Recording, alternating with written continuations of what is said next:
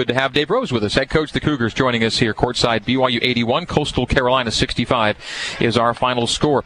Coach Rose, you've gotten yourself to Las Vegas at 3 and 0. Congrats on the win tonight. How do you feel Coastal uh, played you this evening?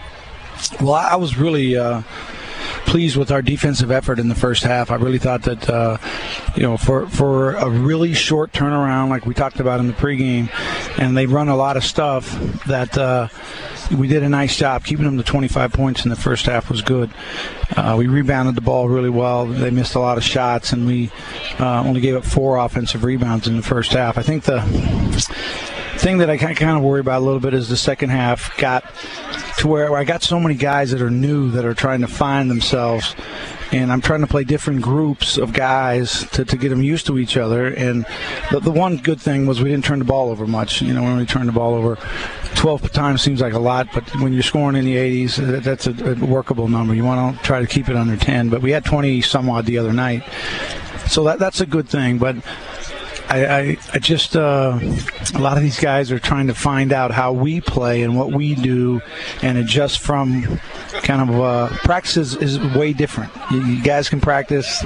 There's not their families aren't here, the fans aren't in the stands, and they all kind of want to get back to what they're used to, and we're trying to get them in our system. And I, I thought that part of the game tonight was good, but I thought we lost some intensity in the second half on the defensive end, and they beat us on the boards.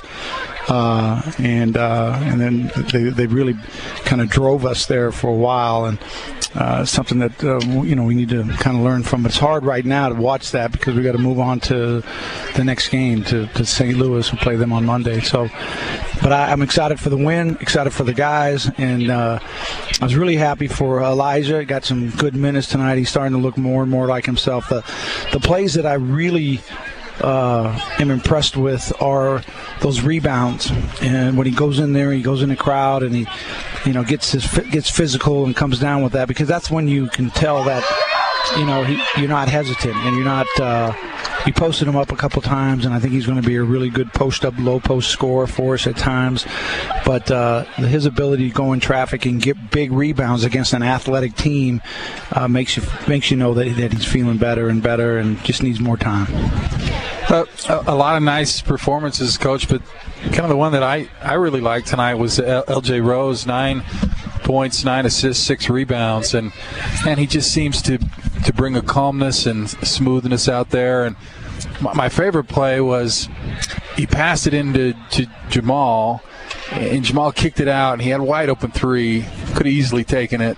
Uh, but he went right back into Jamal. Jamal and, reposted, and, he scored, and got deeper. Scored, yeah, I love that. Yeah, and that's you know I'll, I'll tell you that it's hard to kind of explain this, uh, you know, to fans unless you kind of played a little bit or you've gone from one level to the next. But LJ is the one guy that right now I think this game is at the right speed. In fact, maybe even slower than than. Uh, a normal guy. I mean, he, he understands, uh, you know, the angles, the positioning, the advantages, and uh, and he plays with kind of that that uh, you know slower pace. and I I, uh, I think the other guys are all you know, they're all in a, a, place where they're trying to feel as comfortable as they did maybe in high school, or as comfortable as maybe they did the last place they played, and and uh, and that's good for LJ. I mean, he didn't play; he hasn't played for like a year and a half because of injuries, and and but we got a lot of those guys. TJ hasn't played for two years, and and uh,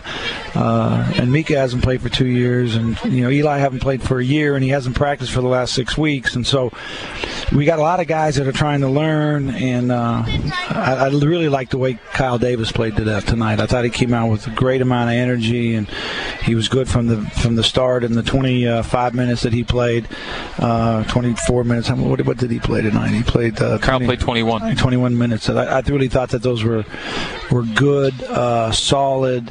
Um, uh, you know, he played he played three or four, five minutes with three fouls. I wanted to see just how he would adjust and do that, and, and so that's that's another good senior leader that uh, that we can count on. And uh, I, am always intrigued with Yoeli because he's such a, a young player for us, but he's he's got so much experience as far as playing, you know, in big games, big AAU games, and big high school games, and uh, you know, the, he, he's a guy that has got you know the sky's kind of the limit for him, and, and we need to get him more involved and uh, and uh, and keep him going. But we, when you take between KD and Yoeli, those are two guys that are playing that four spot. Uh, you know, I, I think that those um, 40 minutes from those two guys each night has been pretty consistent. It's just been one guy's been maybe a little better than the other on each of those nights. BYU wins it by 16, 81 to 65. Some closing comments from Coach Rose after this break. This is the BYU Creamery Cougar Post Game Coaches Show on the Nu Skin Cougar IMG Sports Network. 81-65 BYU over Coastal. Coastal Carolina, the Chanticleers Game high 19 points, game high 11 rebounds, game high three blocks for Eric Mika. And Coach Dave Rose, Eric's 8 for 12 line looks really good when you consider it was once 0 for 4 to start the game. Yeah, he started a little slow, but he really got it, got going. What's a shot, Chatelier? Or... Chanticleer is a rooster. oh, okay. A Chanticleer is a rooster that apparently rules the barnyard, they say, with his wit and cunning. Okay. And never loses a battle, so we're uh, told. yeah, well. And I knew you would know. but uh, I was really happy for Eric because he you know, early he uh, he was he was going a little too fast.